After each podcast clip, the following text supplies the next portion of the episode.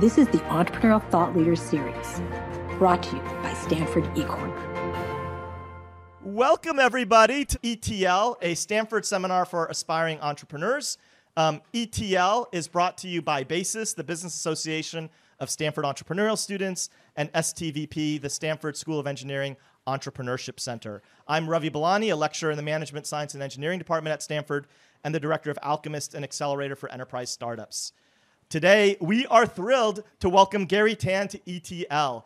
Garry is one of our own, having graduated from Stanford in 2003 with a bachelor's degree in computer systems engineering.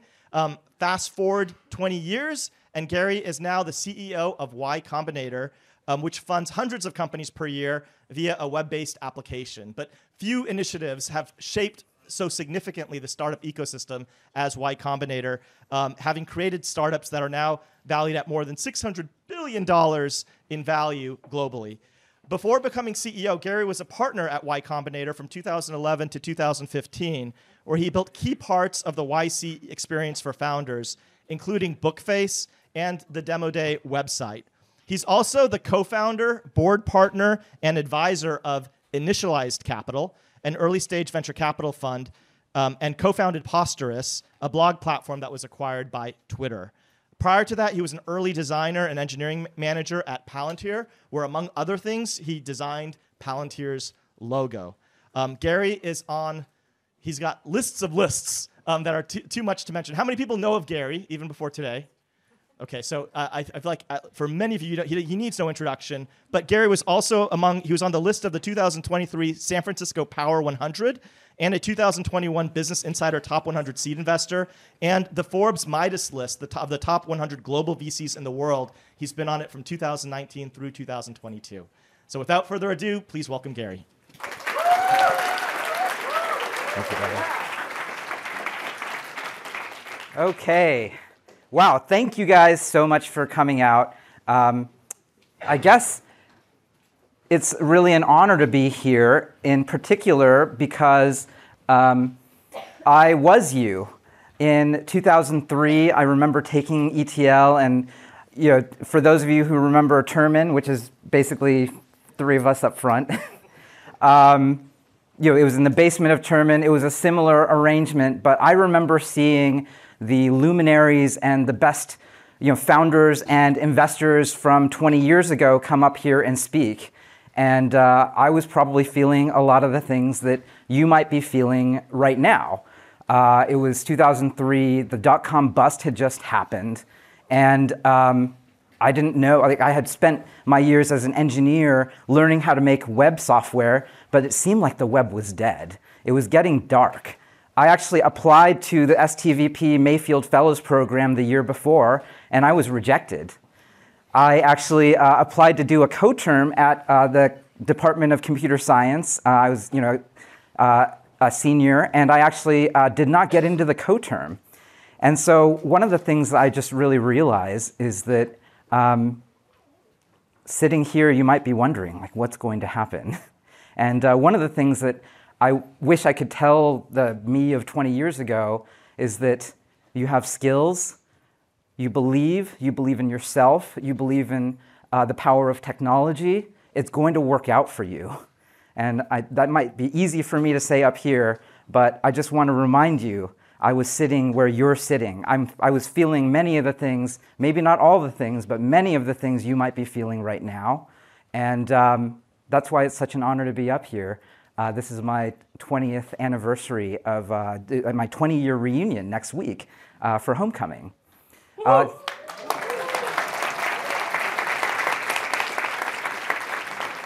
so this was literally me in 1999. Uh, you know, not only that, I remember applying to BASES e-challenge. I was trying to start a company in 1999 as a freshman with my uh, freshman year roommate, Victor Bennett, which is uh, kind of amazing because he's actually a tenured professor at University of Utah in econ and business now.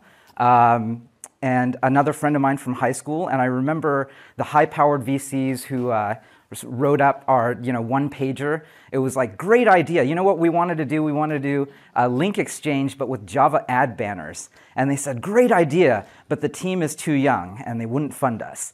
So you know, this is just what I remember from 1999. Like, you know, I think one of the things that's really crazy uh, to think about, reflecting on like the past 20 years, is to what degree you're to get punched in the face. Like, things are not to work. And I think the most valuable thing I can give you is like, that will happen to you, it happened to me, and then you sort of have to keep believing. Uh, I remember uh, freshman year, actually, I chose to do an extra big uh, helping of humanities. Uh, so way back in 1999, I had to decide to do whether it was, I think they called it Civ or IHUM, which is like the normal humanities, or I could do uh, an extra big portion of humanities where it was residential and it was nine units. And um, no one told me that because I got into Stanford and uh, you know as a freshman, you know I didn't have to continue to be the nerd. but that's what that's what SLE was known for back then. And the funniest thing now is looking back on it, some of the best VCs uh, that I've run across, like Hans Tung at GGV, also on the Midas list for many years. He was also uh, an engineering uh, undergrad who did SLE freshman year. And so I think there's something very valuable there. Uh, it actually is incredibly valuable to be not merely a software engineer or design, you know, designer or um, you know, a scientist, a technologist alone. Uh, I think there's a reason why so many SLE people went on to study engineering and then be a part of you know, this sort of techno-capitalist machine at the end of the day, uh, you know, helping accelerate all of this. It, it, really was because we were not merely technologists. And we're going to return to that point in a little bit. Uh, this, going back even further, this was me when I was, uh, I think, five years old. and um, I only bring this up because I think technology to me was always an incredibly important thing. It was something that, uh, you know, as the child of Chinese immigrants, as uh, the child of an engineer, you know, uh, a lot of other kids might remember going to baseball practice or, uh, you know, I bring my son to baseball practice now on Sundays. But uh, growing up, my dad so thoroughly believed in technology and engineering that uh, the weekends were really about um, going to technical bookstores. And uh, you know, I was incredibly bored throughout all of that, and I really didn't like doing it. But now what I realize is uh, it set me up for understanding that uh, anything that was technical, anything that was um, you know, a human capability that was uh, something that humans could you know, create, a, you know, solve a problem using math, using technology. That was something that uh, was accessible to me, and it was accessible to me now. Like this was even before the internet, and so that's something that I was incredibly, uh, just very, very thankful for. And I, you know, I think that that's something to continue on through today. Like we, you know, it's like that Steve Jobs quote: "Everything in the built world around you was built by people who are no smarter than you." And that's a blessing. How, such, such incredible good news. Uh, now, I will say one of the reasons why my father felt it was so necessary to go to technical bookstores and to uh, you know, raise engineering all the way up there was that he actually really struggled with alcoholism and he also really struggled with um, keeping a job. And so, I mean, maybe that's another version of I, I, in my lifetime, it turned out um, so important. It was so important to be not just really, really great at engineering. Uh, that's also why I took SLE. It, it, was that I wanted to understand the human condition, the human experience, and I wanted to be able to communicate with others, uh, you know, to understand where they're coming from. And we'll get back to that, to that again later because that's also very important in the journey of a founder. Um, at the beginning, I said these, would, these are all the things that I learned uh, really, really the hard way. And maybe this, is, this next slide is probably the biggest one, which is, uh, you know, I remember being at Stanford and um, just having a really hard time, like being the child of Chinese immigrants and having a really hard childhood meant that um, I've spent a lot of time trying to be normal, trying to fit in. You know, um, Stanford is, we were just talking about, uh, Ravi and I were just talking about duck syndrome. And so it was definitely back then in uh, 1999, you know, people on the surface seemed like they really had everything together, but below we were just sort of this ball of energy, like just going, going, going, and impelled by uh, actually a lot of things that we'd rather not think about, you know, trauma. And uh, I think later in my career, this is how it would manifest. I remember uh, having one of my first direct reports uh, when I started my company. And I remember um, hearing from my co founder that my direct report told him that uh, I was the worst manager he'd ever had, and that um, he had never been disrespected so much in his entire life. And uh, that was a real wake up call for me, certainly. But you know, what I realized is uh, how I approached conflict was coming from and really informed by uh, 10,000 hours of my upbringing. And so, uh, you know, one of the really crazy things for me was like I was incredibly self, um, I was very, very afraid of conflict uh, earlier in my career. And this was one of the ways it, uh, it sort of manifested. I would sort of allow things to happen, and then at some point I'd blow up at people. And so this is what I, you know, I think some of the reason why we're here, some of the reason why we've strived so hard to create, to excel, to get up in the world is actually something from our childhoods. I, you know, later ended up taking a online survey, which I recommend people do, uh, and it's called the uh, Adverse Childhood Experience Test, the ACE test. And I actually scored really, really high, being the child of uh, you know, alcoholics. Like you know, growing up, we didn't have a lot of money. We had a really hard time growing up, and uh, you know, it took me many, many years to figure out. Oh, these are things that actually, as a human, I spent my 10, 20,000 hours just growing up and having that be how I approach conflict, how I communicated, how I related to other people. Like the family structure is so fundamental to the way that we actually get things done. And it took me actually both years of therapy and coaching to get to a point where I felt like I could actually approach conflict in a healthy way. And I'm still a work in progress, but it really changed my life. And I was not ready. Like, part of the reason why my startup, Posterous, didn't work out was because I had not dealt with this stuff early enough. And once I was having to run teams and make hard decisions all the time, that was almost a little bit too late. So that's why this is the first thing that I want you to really, if you take away only one thing, it's like if you have a high ACE score, it's okay. You don't have to pretend like you know you're normal. It's better if you uh, you know approach it, get help, and figure out how do we work through this. Because and the reason why, if you want to start a company, um, you, you, you've all probably heard like startups end up taking on the personality of their founders. And then if you have all of these unexamined demons inside of you, what happens to your startup? And that's what happened to my startup. So get therapy early. It sounds really expensive, especially when I was a student and I didn't have money. I was like, how much do I have to pay? But it's actually cheap. People spend all kinds of money on all kinds of other things 10, 100 times, 1,000 times more on things that will not fill that hole in their heart when all they needed to do was talk to someone and get help. So, uh, thank you so much for the great intro.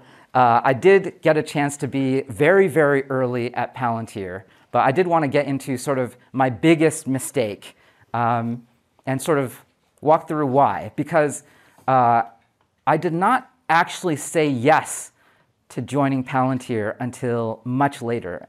Um, let's see. Let's flash forward a little bit. Stanford, class of 03, graduated, really wanted to work at a startup. Uh, all the startups were kind of dead. And then I went to work for Microsoft up in Seattle. Uh, and then friends of mine said, hey, we're going to start a company. Peter Thiel's giving us, giving us the first money. Uh, we want you to come join. So uh, I don't know, a lot of people somehow have just really, you know, I guess the funniest thing about startups is that it's the movie The Social Network, I think above all, uh, from you know 10, 15 years ago, that like really exploded this the, the idea of starting a startup onto the scene. And so it was just such a trip to see you know a movie actor play Peter Thiel. Uh, you know, I ended up actually having um, dinner with Peter Thiel. Uh, he was sort of sent to convince me to quit my dumb job at Microsoft and uh, come join my friends. Uh, this was, let's see, 2004. Uh, I think it's called, it was um, Frisson. It was a, a French restaurant that Peter had started. It was a terrible restaurant, and it closed very quickly after that. But uh, I, I, remember sitting right there, sort of in that center table, and uh, you know, it started off pretty well. He's, Peter said, Garry, what are you doing at Microsoft? You're wasting your life. Come join us. We're going to go change the world. And, you know, he had heard my story about being, uh, you know, uh, child of immigrants. Like, you know, I needed my job. My parents were really proud of me. I had health insurance. So he said, Garry, I understand. This, it, let, let me make this a zero risk thing for you. And he got out his checkbook and he wrote a check. I was making, he asked me how much I made a year at Microsoft. It was $74,000 a year at the time. I was a level 59 PM, lowest of the low right out of college. Uh, and then he said, Here, $74,000, cash this check, quit your job, and let's go change the world. And uh, we were just over appetizers. And I should have waited uh, until after the dinner to say no to him. But I said, Thank you very much, Mr. Thiel, but I might get promoted to level 60 next year. and uh, we were staring into our soup for the rest of the, the, evening. So that was, you know, I was very socially, much more socially awkward than I am now back then. So, uh, big mistake, right? Um, but I actually had no idea how big that mistake would end up becoming uh, because this was just an idea on a napkin at the time. Uh, you know, at the time, they actually offered me about 1% of the company. Uh, I think it's actually closer to 36 billion. Uh, so, you know, I, my YouTube video about it says my $200 million mistake. It sort of hovers between 350 and 500 million dollars on any given day right now. Uh, don't feel that bad for me though. I ended up joining as employee number 10. I did end up uh, designing the logo and learning a lot about what it was like to create something from nothing. And I cherished that immensely, but I just should have said yes the first time around. Um, and I spent a lot of time thinking about that. You know, why did I say no? Obviously, all of the standard things sort of applied. I had, you know, I had health insurance. My parents were really proud of me. But let me walk you through like a bunch of the reasons. These are a bunch more of the lessons that I learned the hard way. Um, I actually really, at the time, they said, Garry, guess what? Software is so hard to build, and it's so rare to have really good software engineers in the world that the people who need it the most, like some of the most mission critical things in the world, literally they have to resort to Deloitte, which is like, I'm so sorry if people are going to go work for Deloitte, but it's like, if that's the best, like they're really not quite getting the best software in the world.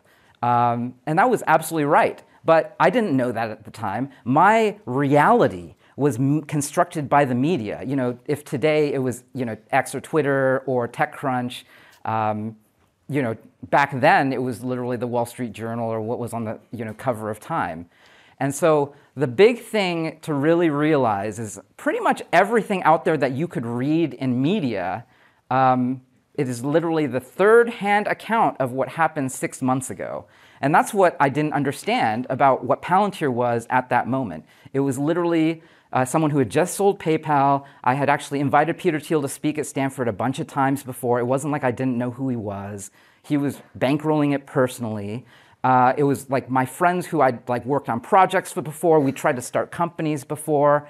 Um, you know, I I just couldn't get over it. I thought, you know what? Like I'm not reading about uh, selling enterprise software to three-letter agencies on the on the internet or in the newspaper. So it couldn't possibly be big.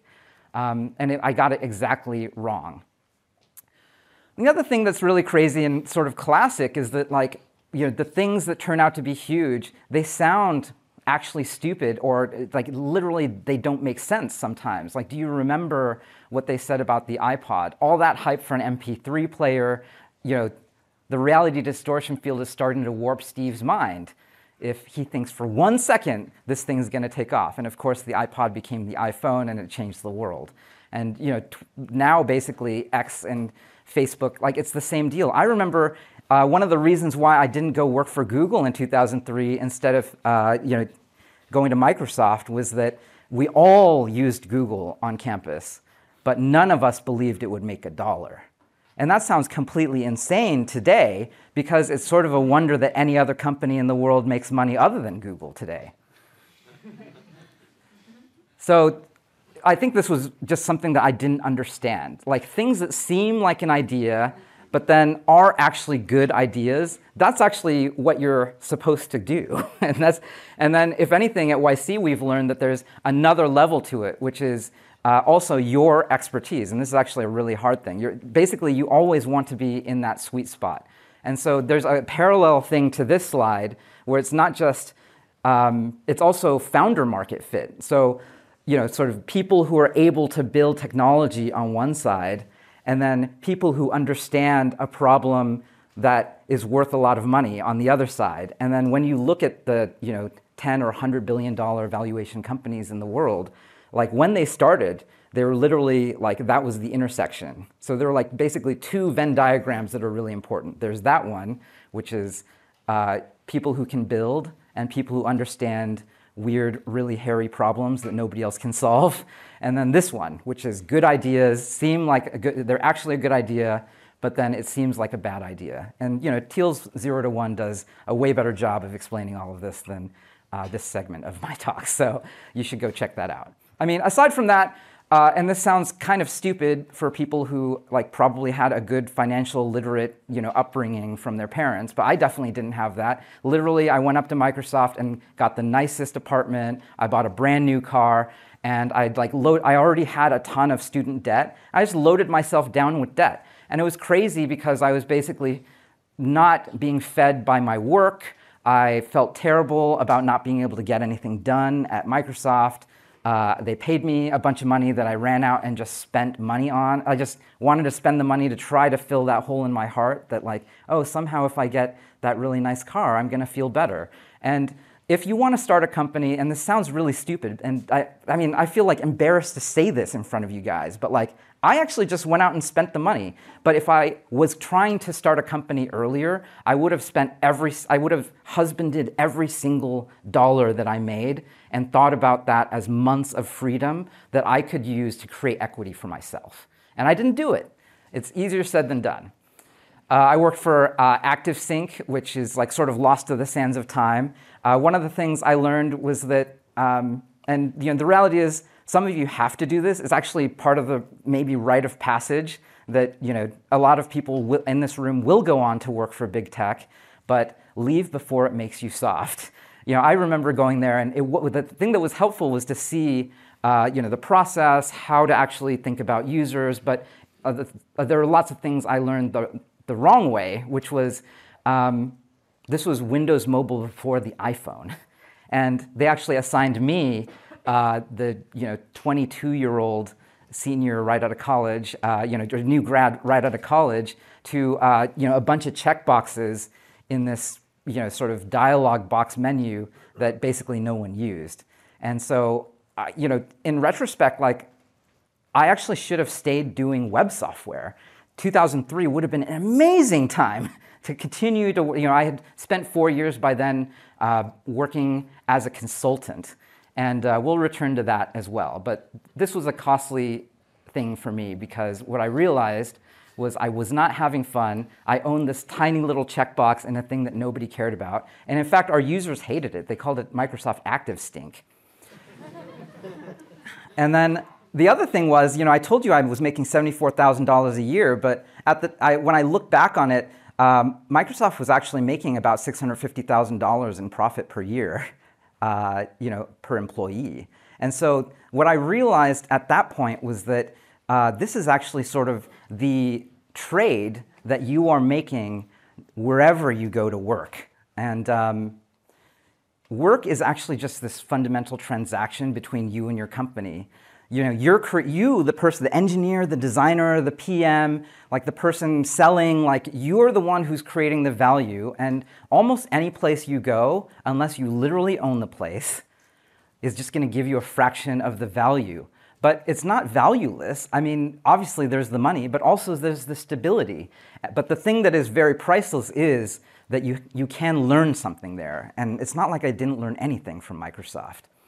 So if you remember only one thing, like this might be the thing that I recommend aside from the therapy thing. it's just like you're, you're to be working in all kinds of places. I know I did.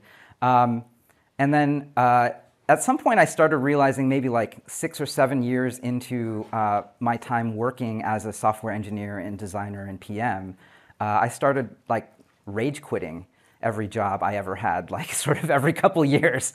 And then in retrospect, I'm like, oh, actually, maybe that wasn't so bad. Because in each case, when I rage quit, I actually realized that I had learned everything I wanted to learn. And there was something about that place that was not quite right for me. And, uh, you know, I don't think that you have to rage quit. In fact, I recommend that you don't. Burning bridges is bad. But uh, learning or earning, very, very important. It's something that uh, did, it did turn out to be very valuable for me uh, over and over again. I mean, the other thing that I mentioned was, you know, some of the, I wish that I worked on products earlier. I had spent four years working as, you know, a designer and engineer at all these consulting firms. Uh, you know, when I was 14 years old, um, I actually cold called the Yellow Pages to get my first job at an internet design agency making city websites. And I took all of the money I made when I was 14 to help my parents buy their first home, which they still live in in Fremont, right across the bay.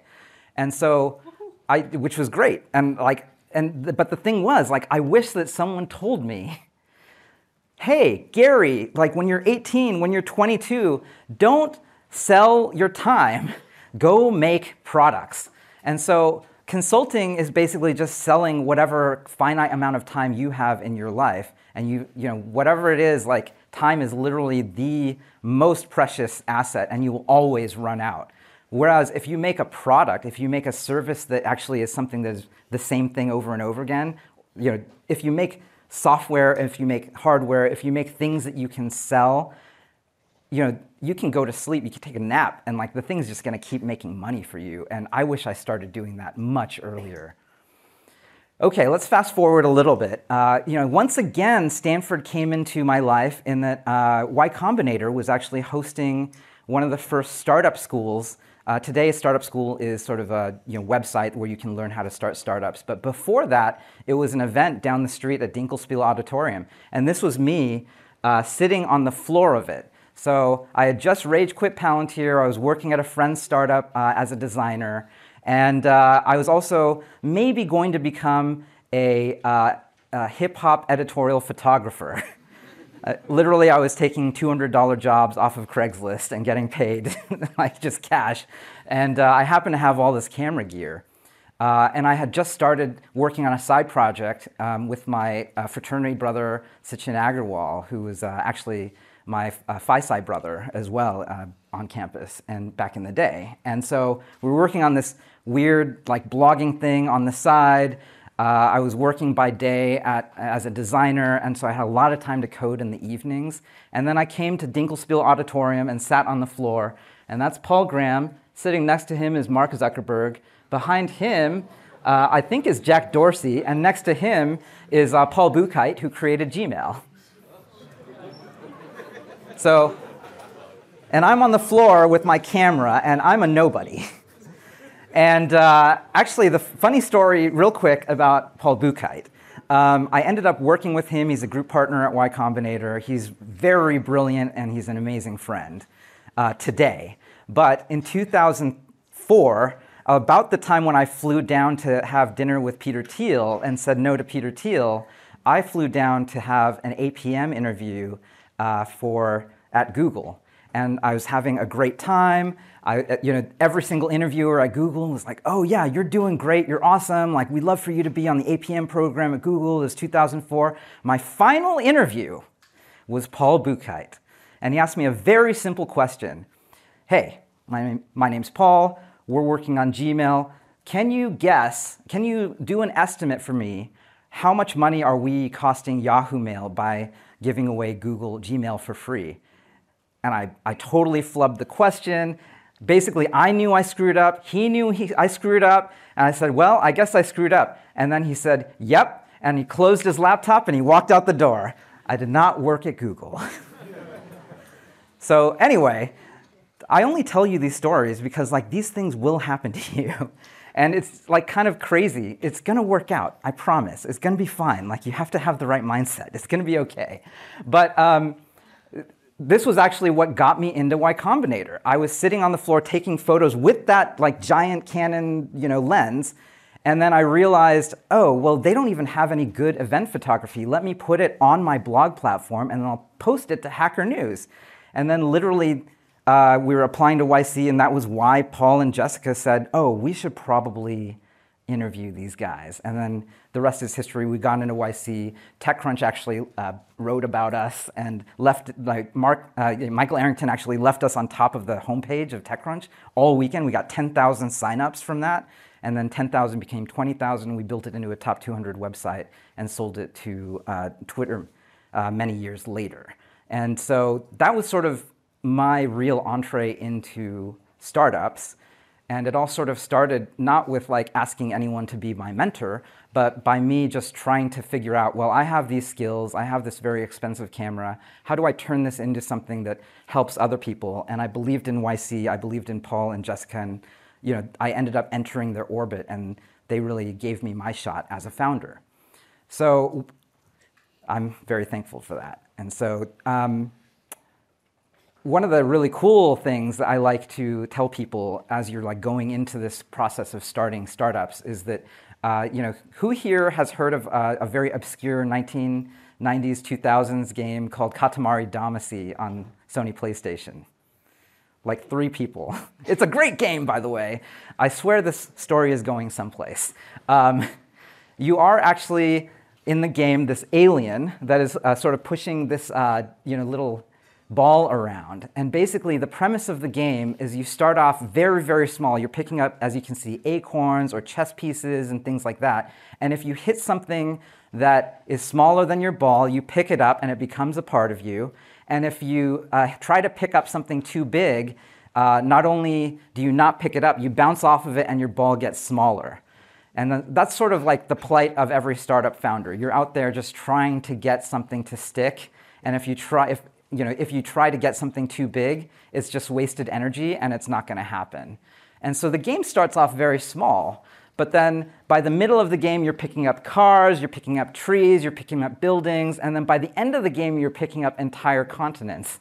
And so I guess like that's just the metaphor that I learned from Y Combinator about uh, when these startups actually start. They start off incredibly small, and then the, the you know to use this game metaphor, when you're starting off, you're actually not trying to pick up like physical objects, you're actually trying to pick up these three things co founders and people to work for you who then build the product that solves a problem that then gets you customers. And then capital comes and allows you to hire more people um, to then and and or to buy more customers if you have to do it that way right? So this is like this virtuous cycle that is happening absolutely all the time and I, I, think one of the things that I really encourage you to think, the reason why this is a useful analogy is because one, when you start out, what you'll find is like one thing helps you massively in the other things. If you get a truly great co-founder, or te- you know, if you're technical and you need a non-technical CEO or someone to buy, you know, sell for you, or vice versa, like suddenly you're able to convince customers who you wouldn't be able to access any other way or and you'll be able to raise money and that'll help you hire people and then you'll get better customers and so on. Like basically that's all we're trying to do. It's just a useful thing that i find myself trying to explain to people absolutely all the time.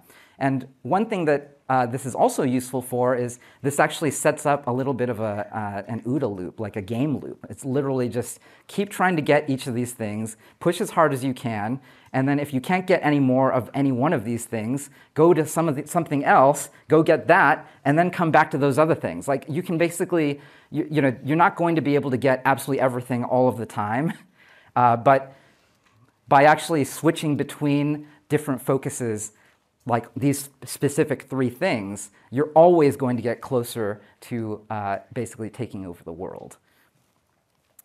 Okay, I need to speed up. I have like five minutes. Um, the other thing that I found very interesting, and like the people in this room, I think you're, you know, if you're looking for a job, you're working your, for your, on your resume, as I was when I was taking this class 20 years ago, uh, you're going to find that people and recruiters and companies and basically the world is going to want you to be uh, this little washer. You, they want you to be uh, junior back end, you know, Redis engineer or something. It's like very, very specific. And then the reality uh, that I've learned over time, especially if you want to start a company, is that you are not a tiny washer in a machine. You should be everything. You should not define yourself just because the machine wants you to be an interchangeable part in the machine does not mean that you should be that. This is a real knife, actually. Do everything. Like the, the whole point of this is like do everything. Don't box yourself in. I just bought one of these on eBay for $4,700. it's a real knife. It's called a Wenger Giant knife. Guess how much a commodity like you know Wenger pocket knife is? It's literally like you can go to Walmart and buy one for probably three dollars. So, you know, it's like more than a thousand times more valuable to be able to do many, many things. And that was the thing that was most useful for me, especially if you want to start a company and you know you don't have to be the best at all of these things. People who are non-technical always ask me, "Oh, how do I start? How do I get started?" I'm like, "Oh, you should probably learn to code." I'm not saying you need to become the person who codes it. It means that because you could be the super knife, that you are so smart, you can learn anything. Maybe this is all that time in the in the bookstore that I learned. Like, you can learn anything. And because of that, you will be far better at hiring. You know, remember that OODA loop. You will be able to be- get better, you know, better uh, customers. You will be able to speak their language. You will like the more you know, the more capable you are as a super knife, the more likely you will succeed. The faster the Katamari Damacy will spin and grab so many more things on top of it. Uh, I'll speed up a little bit more even. When you're small, act small. You need to do unscalable things. I mean, it's kind of obvious. Uh, you know, there's a lot of advice about how to start, but you know, I think a lot of founders try to be as big as possible. They like try to emulate the Microsoft product homepage and use the same you know, terminology and like look as big as possible. Don't do that. When you're starting something new, the whole advantage is that you're a real human being. We are so starved for real authentic connection that if you can just go talk to people and say, hey, I'm the CEO, what do you need? Like, that is the most powerful thing. Most people actually treat their inbox when coming for customers as like sort of a suggestion box that goes straight to the shredder. And the thing is, like being small means that you can have super extreme, fanatical customer support. You know, we're always talking about product market fit. Guess what? The customers are probably going to come to you and they're just going to tell you what you know how, how do you figure out what people want they're just going to go and te- they're just going to come tell you and you've got to listen the reason why people don't do this is they sort of think of starting startups as like building this incredibly complex machinery that, you know, it's like building a car. But I encourage you to think about it in a different way, which is it's more like throwing a really, really amazing party. Like, what is a great party like? You go there, you see a friend, they say, hey, welcome, let me take your coat, let me introduce you to your friends. Like, this is why great design, this is why being as uh, you know, being a super knife is so important. You can't be just one thing. You have to actually be very multi-talented to throw the best parties. Uh, this is something I learned from my friend Kevin Hale at Wufoo. Uh, for Posterous, we were able to answer every single email that we got. And in fact, later when we had an eight person team, seven person team, the first thing we did was we split up the days of the week, and each one of us would take the inbox all day, and we would aim to reply to every single email within 10 minutes of receiving it. And if there was a bug, we'd fix it on the spot. And that helped a lot, actually. Uh, the other thing is, being really, really hyper hands on with people on the internet and being as authentic as possible, like I'm a real person, I'm here, I'm here to solve your problem, I'm the CEO, that actually helps so much. And this is, I want to show you like the reason why. Um, there's one of the earliest um, studies on internet behavior was actually on Usenet. And so what they found was that on Usenet, if someone posted, you know, what's a good, it's like a, I don't know, what is Usenet even? It's literally like a, it's like a group, it's like a forum online. And so if someone posted and did not get a reply, only 16% of people would come back to that forum. But if you got even one reply, 26% would come back. And so this is the power of actually being a real person in there, like, like not like we just are so desperate for human connection, especially on the internet, do that. Like I know we're talking about, you know, you might be working on some AI thing, you might be working on, you know, even dev tools like open source, like you, there's still a human being on the other end of that. And the difference between you know, the 10% difference in retention is actually the difference between a startup that's flatlining and one that's actually working. It's like the, the compounding of this is really, really massive. So ultimately, you know, whether most people would look at this and say, oh, this only applies to consumer. But these days, when you're working on, say, a B2B software thing, a thing for developers, like there are only 30 million developers. Like your developer tools are basically uh, a consumer go-to-market now, but with 30 million consumers instead of a billion. And so this absolutely applies. Be small, be human, and get in there. So let me wrap up a little bit with something that I think is the number one thing that I've learned now 20 years later, investing in all these companies, working with all these incredible founders. Uh, you know, there's a financial adage. You know, some some of you will go on to work in finance, and that's okay. and uh, I'm not going to be mad at you. I work in finance now, actually. Um, the the clear and obvious thing that I hear from finance people all the time uh, is that there's too much money chasing too few good ideas and too few good people. And then I just really disagree with that, actually. Um, I think, the, if anything, what I've seen very close, up close and personal over, over, the last 20 years is exactly this. There's definitely way too much money, uh, but actually, let's flip it. Like, there are actually too many problems in the world. There's so many innumerable problems. Like we live in an utterly fallen world, and the only tool that we have at some level is actually techne, technology. And look at look to the left and right of you right now, and like all you people on the internet, like you know, you're you're in good company. You're in the right place. This tribe, we are a tribe of people who believe that we can actually solve those problems. So there is so much power in this room right now. There is so much power out there on the internet right now. There are so many smart people out there. Let me close with this. Uh, and like it or not, this is something I'm stealing from Martin Shkreli, who is very infamous, but he's also an accelerationist. Um, you know, I think there's a lot of talk these days, you know, to date this talk, I mean, SBF is literally on trial today in New York City. and uh, Martin Shkreli was telling me if you think about an effective altruism uh, party, you go to that party, and the only cool people are the people who could actually be altruists. They're the billionaires. They're, you go to a party, and maybe there's zero, maybe there's one, right? It's like the most exclusive thing in the world. And one of the patterns we saw at YC working with companies is that we saw this generation of founders who speed run society. They said, How do I make as much money as possible by hook or by crook? I don't care how. And then later, I can save the shrimp. I don't agree with that at all. And I think that you don't have to do it that way. Ravi and I were talking earlier. Uh, when I was sitting in your seat right now, I remember seeing a, a Kleiner Perkins uh, a partner named Randy Komisar. And he published a book that uh, was very instrumental to me called The Monk and the Riddle. And I'll spoil the, the, the riddle for you, which is basically you do not have to live on the deferred life plan. You can actually just go and do the thing, solve the problem that you earnestly believe technology and your hands can solve. Don't go and speed run society and make as much money as possible, and then try to save the shrimp and virtue signal. Anyone who's been in San Francisco knows that virtue signal is not the thing society needs. What we do need, though, is accelerationism.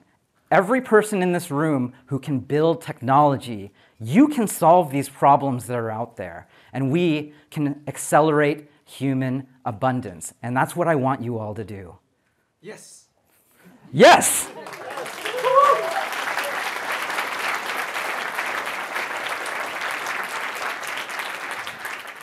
What advice do you have about balancing academic commitments with entrepreneurship?